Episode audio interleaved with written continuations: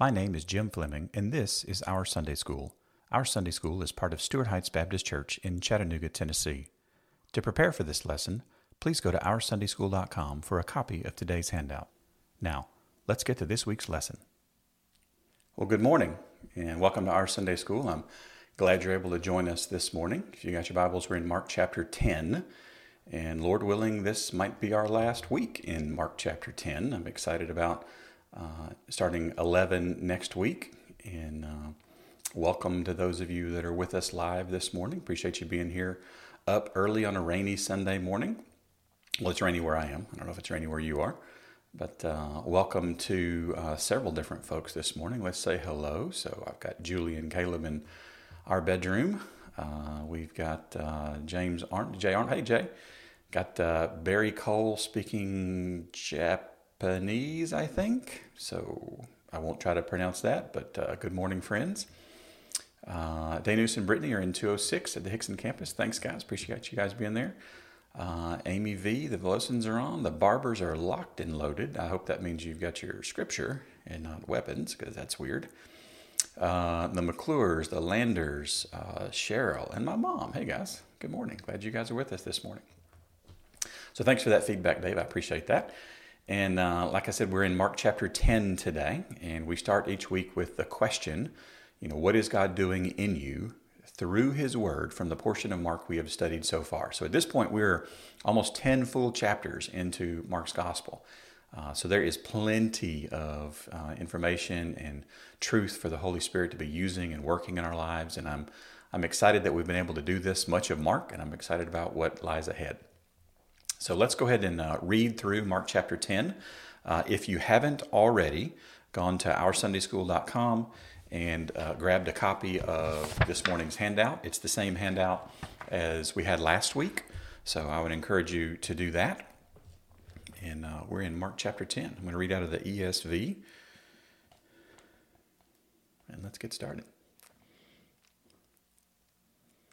He left there and went to the region of Judea and beyond the Jordan, and crowds gathered to him again.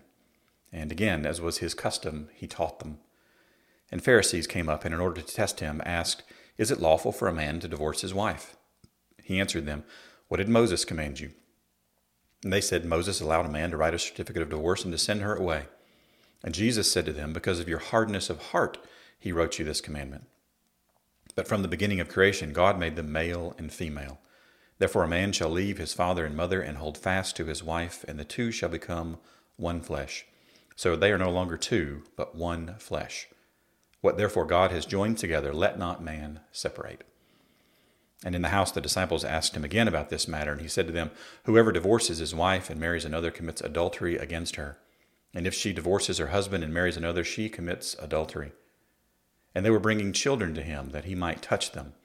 And the disciples rebuked them. But when Jesus saw it, he was indignant and said to them, Let the children come to me. Do not hinder them, for to such belongs the kingdom of God. Truly I say to you, whoever does not receive the kingdom of God like a child shall not enter it. And he took them in his arms and blessed them, laying his hands on them. And as he was setting out on his journey, a man ran up and knelt before him and asked, Good teacher, what must I do to inherit eternal life? And Jesus said to him, Why do you call me good? No one is good except God alone. You know the commandments do not murder, do not commit adultery, do not steal, do not bear false witness, do not defraud, honor your father and mother. And he said to him, Teacher, all these I have kept from my youth. And Jesus, looking at him, loved him, and said to him, You lack one thing. Go, sell all that you have and give to the poor, and you will have treasure in heaven, and come, follow me. Disheartened by the saying, he went away sorrowful, for he had great possessions. And Jesus looked around and said to his disciples, How difficult it will be for those who have wealth to enter the kingdom of God. And the disciples were amazed at his words. But Jesus said to them again, Children, how difficult it is to enter the kingdom of God. It is easier for a camel to go through the eye of a needle than for a rich person to enter the kingdom of God. And they were exceedingly astonished, and said to him, Then who can be saved? Jesus looked at them and said, With man it is impossible, but not with God, for all things are possible with God. Peter began to say to him, See, we have left everything and followed you. Jesus said, Truly, I say to you, there is no one who has left house, or brothers, or sisters, or mother, or father, or children, or lands, for my sake and for the gospel, who will not receive a hundredfold now in this time houses, and brothers, and sisters, and mothers, and children, and lands, with persecutions, and in the age to come, eternal life. But many who are first will be last, and the last first. And they were on the road going up to Jerusalem and Jesus was walking ahead of them. And they were amazed, and those who followed were afraid. And taking the twelve again, he began to tell them what was to happen to him, saying, See, we are going up to Jerusalem, and the Son of Man will be delivered over to the chief priests and the scribes, and they will condemn him to death and deliver him over to the Gentiles. And they will mock him, and spit on him, and flog him, and kill him. And after three days he will rise. And James and John, the sons of Zebedee, came up to him and said to him, Teacher, we want you to do for us whatever we ask of you. And he said to them, What do you want me to do for you? And they said to him, Grant us to sit, one at your right hand and one at your left, in your glory. And Jesus said to them, You do not know what you're asking. Are you able to drink the cup that I drink, or to be baptized with the baptism with which I am baptized? And they said to him, We are able. And Jesus said to them, The cup that I drink you will drink and with the baptism with which I am baptized, you will be baptized. But to sit at my right hand or at my left is not mine to grant, but it is for those for whom it has been prepared. And when the ten heard it, they began to be indignant at James and John. And Jesus called them to him and said to them, You know that those who are considered rulers of the Gentiles lord it over them, and their great ones exercise authority over them. But it shall not be so among you.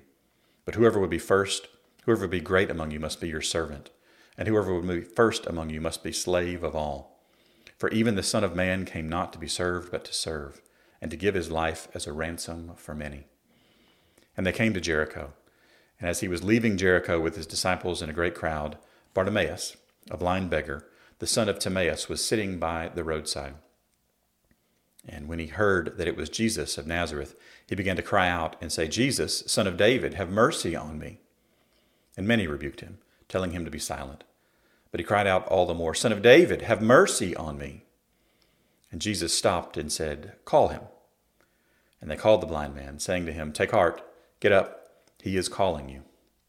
And throwing off his cloak, he sprang up and came to Jesus. And Jesus said to him, What do you want me to do for you?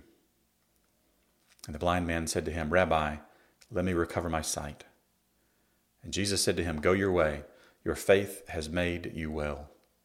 And immediately he recovered his sight and followed him on the way. Amen.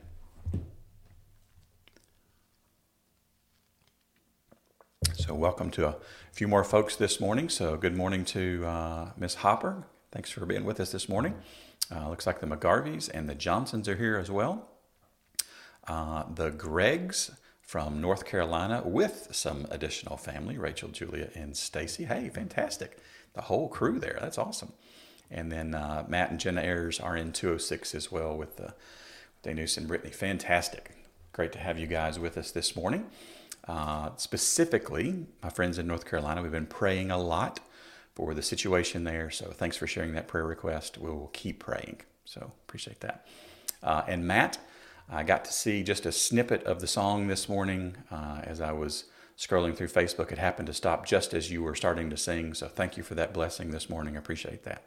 Uh, it's always good to see you sing, my brother. And Miss Miller is here. We're good. There's grace for tardiness too. Don't worry about it. Uh, and in case you didn't know, all these are recorded and put up on uh, Facebook and YouTube. So you can always go back and catch the first few minutes. Not a problem at all. All right, so this morning we're going to try to finish up this last section in uh, Mark chapter 10, uh, the section entitled Jesus Heals Blind Bartimaeus. Uh, last week we talked about you know the literary and structural observations from this chapter. We saw all of the just wide variety of spiritual blindness leading up to this point in Mark chapter 10.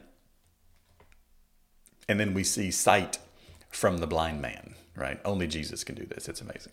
Uh, now, from a bigger picture, bigger perspective in Mark, uh, we are shockingly close to Jerusalem at this point. So we are uh, in Jericho uh, for this interaction with Bartimaeus.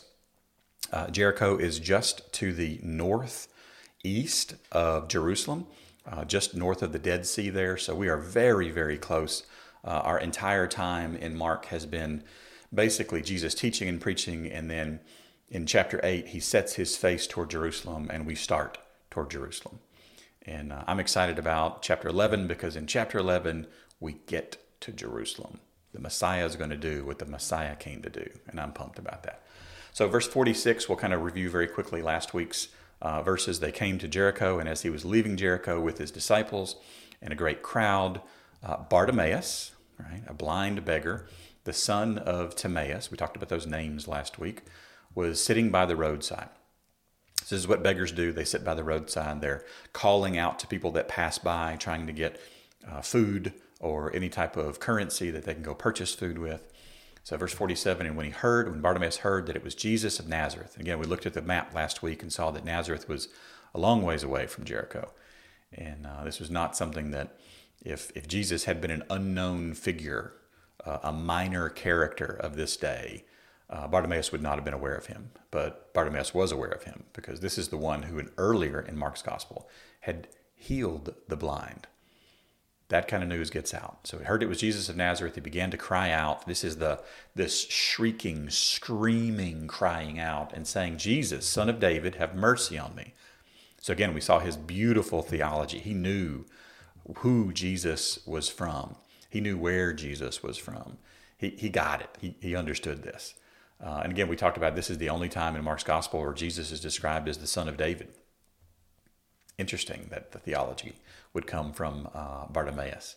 So, Jesus, son of David, have mercy on me. Verse 48 And many rebuked him, telling him to be silent. I'm wearing my shirt again today. This is the reason, right? He was warned, he was given an explanation. Nevertheless, he persisted. Uh, they rebuked him, telling him to be silent, but he cried out all the more. He knew where healing was going to come from. And he knew where healing had not come from at this point, right? It had not come from all these people telling him to be quiet his entire life. So he cried out all the more, Son of David, have mercy on me. And this mer- have mercy is an imperative. He's, he's telling Jesus to have mercy. He's not asking Jesus to have mercy. 49, Jesus stopped. What a beautiful, beautiful thing that Jesus stops in his divinely appointed mission to engage with someone in need. He stopped and he said, Call him. Same word for calling he used on the disciples. And they, so the crowd, called the blind man, saying to him, Take heart. This is a present active imperative, so keep doing this, keep having courage. Get up. Another present active imperative, like keep doing this, get over there to him.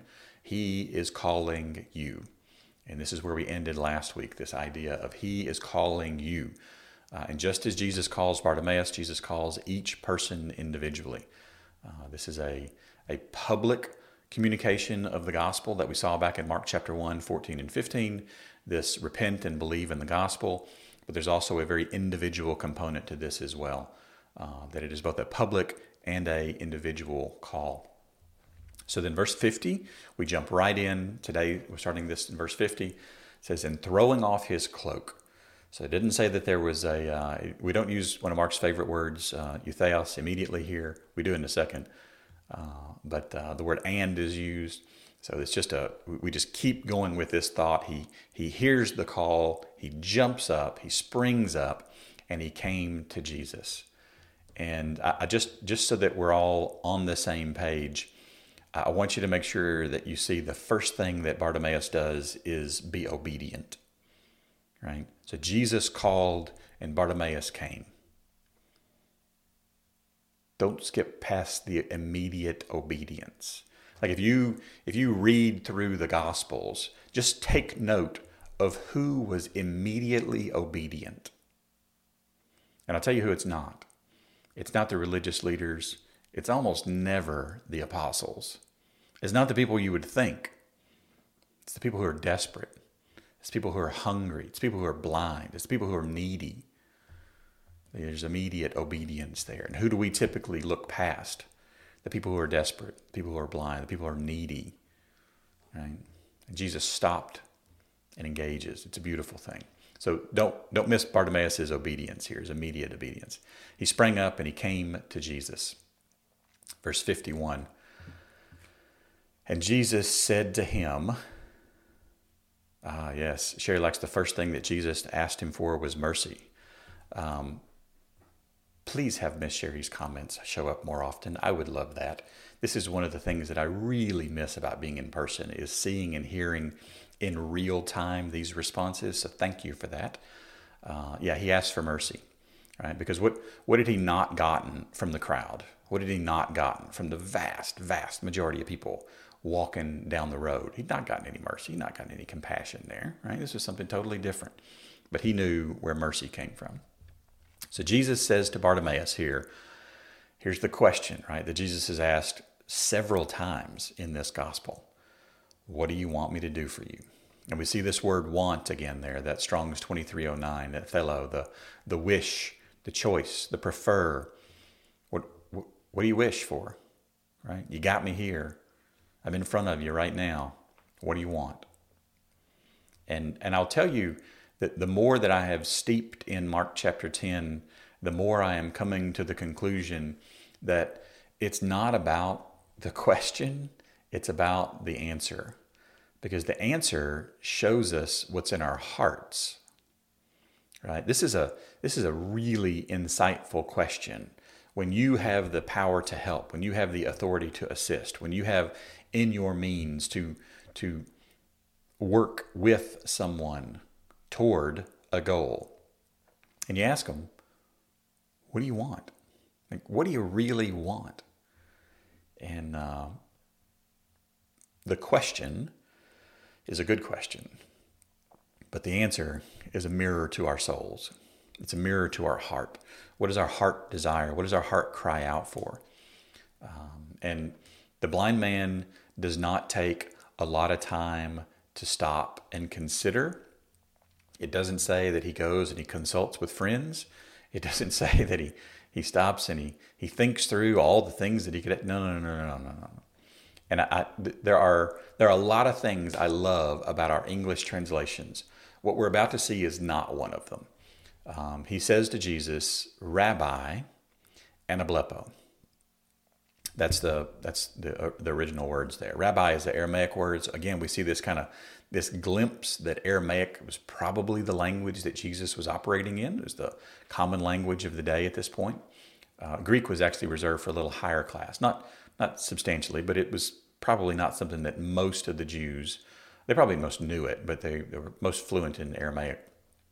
So uh, Rabbi, and then the English translation, and most of the English translations have multiple words right here. But the reality is, Bartimaeus only said two words to Jesus Rabbi anablepo. And anablepo is, uh, it's in the subjunctive. Uh, and the subjunctive is this idea of possibility uh, or potential. And uh, it literally means to look up. It literally means to look up. So we're going to take a couple of minutes and kind of do a, a tour of Mark's gospel of the times where this word has shown up. Now, by implication, it means to recover sight. So when you have something in the subjunctive, you, you almost have this, I'd like for this to happen type of a concept. Where in Greek, you can communicate that with just the end of the word. In English, that's not the way our, our, our language works. So we need more words. So while in English, it looks like he says, Rabbi, let me recover my sight. In Greek, it was just two words. You, you talk about a honed, refined, crystal clear message. You don't get much sharper than this because he's already declared who he believes Jesus to be. Then he calls him a rabbi, which was true. And then he says, Let me recover my sight. It's a beautiful language here. So let's go back to Mark 6 41 and let's take a look at uh, some of the places where this word, uh, anablepo, uh, shows up. So this is in the Jesus feeding the 5,000. Uh, so they sat down at verse 40, they sat down in groups by hundreds and by fifties, and taking the five loaves and the two fish, he, Jesus, looked up to heaven. So the first time this word is used in Mark's gospel, it's associated with looking up to heaven. And what does Jesus do next? He said a blessing, and broke the loaves and gave them to the disciples to set before the people. So this is associated with a talking to God, with a looking up. Uh, and I was thinking about this this week, this concept of uh, looking up and looking down. And in, in, I don't know what your first memories about theological things are, and I don't remember ever being explicitly taught this, but I do remember from a very young age really believing that God was up and the devil was down, right? So it, it, this might come from a uh, the high above the heavens is your throne, and the the this idea of darkness and deepness associated with evil, but generally speaking, most of us have this kind of basic understanding that up is good, down is bad, right? This is the, the basic approach. So Jesus looks up to pray. So flip over a couple pages to Mark 7:34. We'll see another one of these looking up. This is Jesus' encounter with the deaf man, right? Uh, so, verse 33 in chapter 7 and taking him aside, taking the deaf man aside from the crowd privately, he Jesus put his fingers into the deaf man's ears and after spitting touched his tongue, right? So we see these interesting motions and looking up to heaven, he sighed and he said, Ephphatha, that is, be opened. So this is this idea of um, I'm looked up to heaven. So this is not just a a random head movement of Jesus. This was a, a looking in a specific direction, right? So he's looking up. Let's look at uh, Mark eight. Uh, in Mark 8, 22 through 26, we see another blind man, the first blind man in Mark's gospel. And uh, when Jesus heals him, he laid his hands on him in verse 23. He says, Do you see anything? And he looked up and he said, I see people, but they looked like trees walking. Jesus laid his hands on him again and he opened his eyes and his sight was restored and he saw everything clearly. But the first thing this blind man did was looked up, right? Which implies that he had been looking where? It implies that he'd been looking down. Which was this man's view of the world? Was looking down, right? He was at the bottom rung or next to the bottom rung of society. He was a beggar. He relied on everybody else to support him. There were no uh, ADA rules at this time, right? You were at the mercy of family or charity. That's it. So this man had spent his life looking down, calling out to people, begging and looking down, calling out to people and begging and looking down. And what's he asked Jesus for? Let me look up. It's a beautiful request. It reflects so much about who he is and where he is and what he's experienced and what his life has been at this point, right? There's been years and years and years of this type of a lifestyle because he's a man here, right? Doesn't say he's a boy. So he says, "Let me look up." There's one more. There's one more look up in Mark's gospel, other than the two that are mentioned here in chapter 10. Mark 16, 4. This is a good one. I will start in verse 1. When the Sabbath was passed, Mary Magdalene, Mary the mother of James, and Salome brought spices so that they might go and anoint him. This is Jesus' body in the tomb. And very early on the first day of the week, when the sun had risen, they went to the tomb, and they were saying to one another, Who will roll away the stone for us from the entrance of the tomb? And looking up, they saw that the stone had been rolled back. It was very large. yeah, they had to look up to see this beautiful miracle that had occurred. When you look up in the Gospel of Mark, good things happen. And this is what the blind man asked Jesus for. He said, Let me look up. So we get to verse 52. We're going to wrap it up in 52. Love it. So Jesus said to him, Go. Now, this is a present active imperative. This is a you keep on going. This is the idea that your commander has given you direction, and you are to keep doing this until your commander gives you different direction.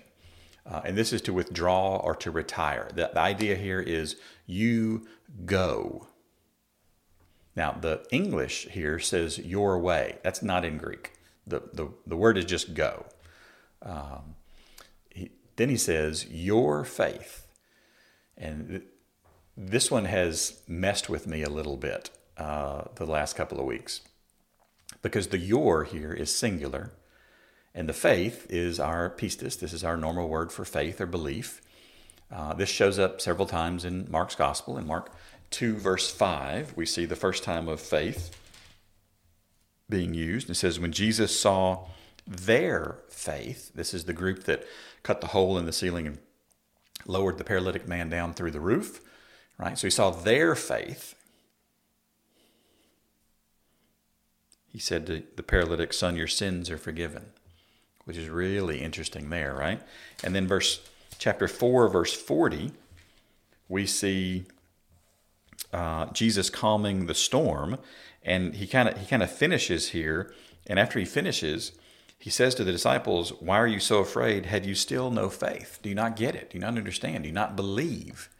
Right. So we see this negative use of faith. Uh, Five thirty-four. Um, Jesus says to the, the woman with the issue of blood, says, Daughter, your faith has made you well. Like so another another positive faith. And we get to this 1052, another positive faith. So we, we see this idea that this man's faith, and then the, the next few words says, has made you well. Now, we might think that this is reserved for a physical, but the word here is sozo. The word here is for salvation. This is our, our basis for the concept of soteriology, the study of the doctrine of salvation. Uh, and this is a this is probably the most difficult verb tense I have ever looked at. It's a perfect active indicative. So we'll start with the easy part and then we'll work our way into the more difficult part. So the indicative is just a statement of fact. So from Jesus' perspective, this is a statement of fact that his faith has made him well. The active means the subject is performing the action. So it's it's Bartimaeus' faith that is performing the action. Bartimaeus is performing the faith action. And perfect is completed action with the results continuing. And this is the one that makes my head scratch because this is a reference to something that happened prior, but the results are continuing to occur. Now, it doesn't mean it happened days and weeks and months prior, could have been moments prior. But um, this is his faith existed immediately before Jesus said these words. It's a really interesting. Uh, it's a really interesting uh, word here. This sozo. So he says, "Your faith has made you well." And for some people, this really messes with their theology. And like, well, you know, we didn't follow the Romans road. We didn't follow the four spiritual laws. We didn't follow. Yeah, that, those are just a clarification and explanation of repent and believe, right? it's not it's not really more complicated than that. We're just taking a couple of Bible words that most folks aren't super familiar with and breaking them down into more actionable, tan- uh, tangible steps, tactical steps. So, what happens when Jesus says, "Your faith has made you well"? So, did it did it work? Do we have to do it again? Like, what's the outcome? So he said, the text says, and immediately, there we go, now we're Mark. And immediately he recovered his sight. And immediately he anablepoed. So what did he ask for? He asked for anablepo. And what did he get? Anablepo. So what does that tell us about the righteousness or unrighteousness of his request? Because if you look back through Mark chapter 10, we see all the different requests that come up, right? We see the request of the Pharisees What's this question about this law? We see this question from the disciples What's this question about the law? We see the disciples hindering the children coming. We see Jesus' heartbeat. We see the rich young ruler saying, How do I inherit eternal life? We see Jesus fixing the disciples' bad theology. We see Jesus explaining again what's going to happen to him in Jerusalem. We see this request of James and John. We see all of these requests in Mark chapter 10. The Pharisees did not get what they want. The rich young ruler did not get what he wanted. James and John did not get what they wanted because they asked amiss. Right? They either weren't serious, the Pharisees were setting them up. I'm not really entirely sure about the rich young ruler, but James and John just wanted to consume this on their own lusts, right? But Bartimaeus, Bartimaeus had an honest, serious request.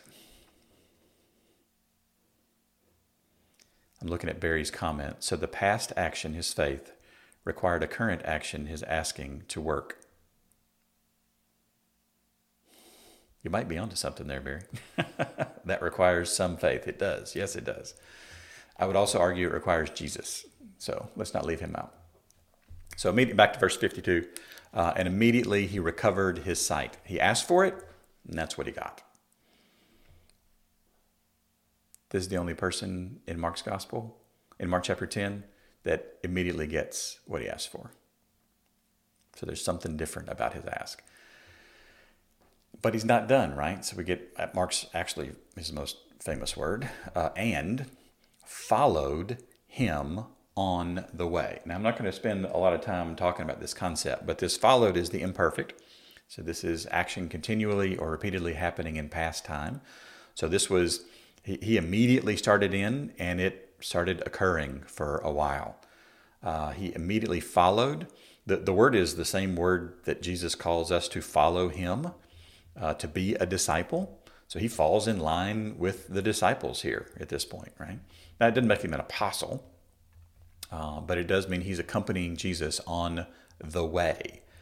And uh, I don't think that this is a, a direct reference to uh, the way this word uh, is used, hodos, is used in Acts. Uh, in Acts 9 2, 19 9, 19 23, 24 14, and 24 22, where uh, the way, usually it's capitalized in some uh, translations, the way part is, uh, is a description of the following of Jesus Christ, the all of Christianity kind of rolled up into one. I, I believe the context here is the way to Jerusalem, because this is what Mark has been very clearly articulating for quite some time in the narrative. Um, so I want to I, I want to draw a distinction between reading literally and reading literately. Reading literally could lead you to believe that we're talking about Christianity.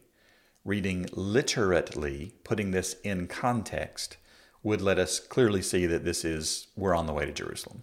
So I just want to make sure we're we're kind of aware of that. But I'll leave you with one nagging question of mine. Did Bartimaeus obey or not? Because Jesus told him to go. And what did he do? He followed.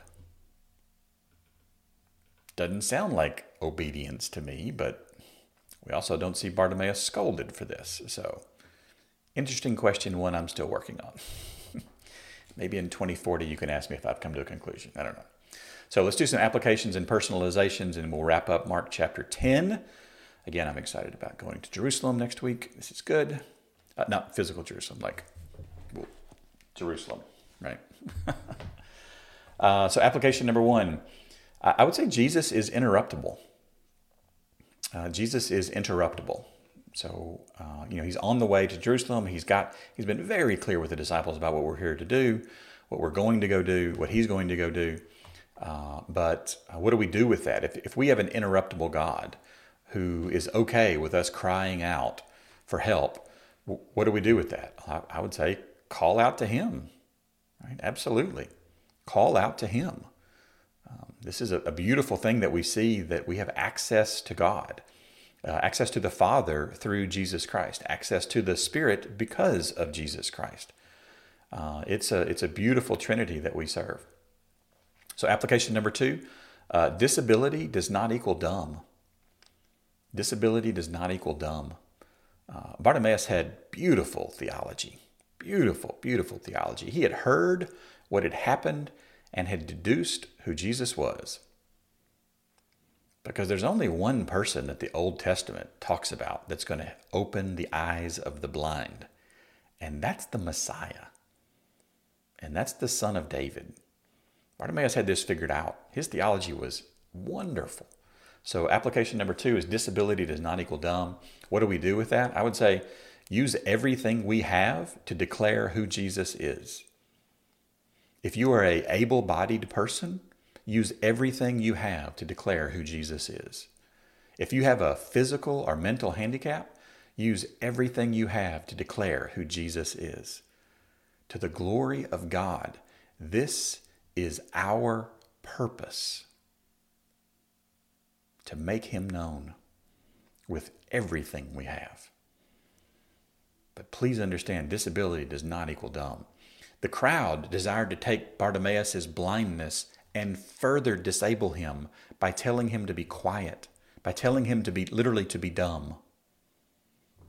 So if you have some type of a physical or mental restriction in your life, um, let me just tell you, God loves you. And He wants you to use everything you have to make Jesus known.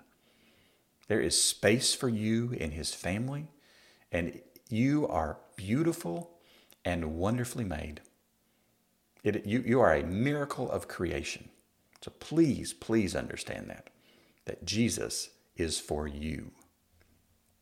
All right, application number three Jesus calls and opposition exists.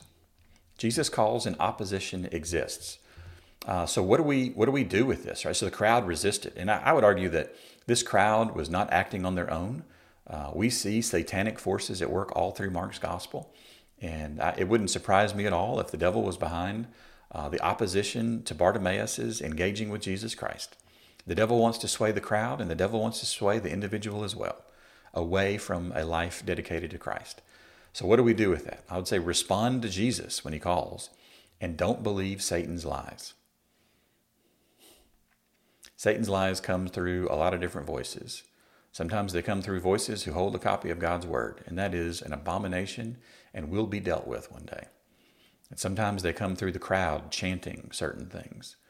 Like we'll see later on in Mark's gospel when they chant, Crucify him, crucify Jesus. But respond to Jesus when he calls. And please don't believe Satan's lies. So, application number five uh, Barry, here you go. Faith saves. Faith saves. It absolutely does. So, what do we do with that? Believe. absolutely. Believe in the one who is the one. Believe in the one who was perfect in all his ways. Believe in the one who engaged and loved even those who asked with impure motives. Believe. And then application number six uh, faith follows. Faith follows. So, what do we do with that?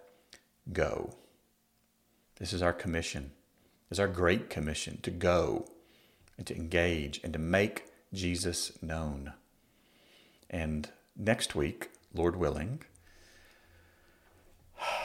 we start chapter 11. So we'll go over next week uh, in class, Lord willing, our homework, our pray, hear, think, talk, share, and invite steps. Uh, and we'll look at that for Mark chapter 11. So start reading Mark chapter 11. I'm excited about it. There's a lot of great stuff in Mark chapter 11. There's some things that I really don't understand and am looking forward to soaking and steeping on much, much more. I'm looking forward to learning from you guys, just as you do with your, your comments here. I appreciate those. And uh, with that, I'll go ahead and we'll close this week's lesson. But please know I love you guys. I'm praying for you. I miss you dearly. And um, can't wait to see what God does through all of this. And uh, I just, I miss you guys. So, grace and peace. Thanks for engaging. And don't forget to subscribe to our podcast, YouTube channel, and weekly email.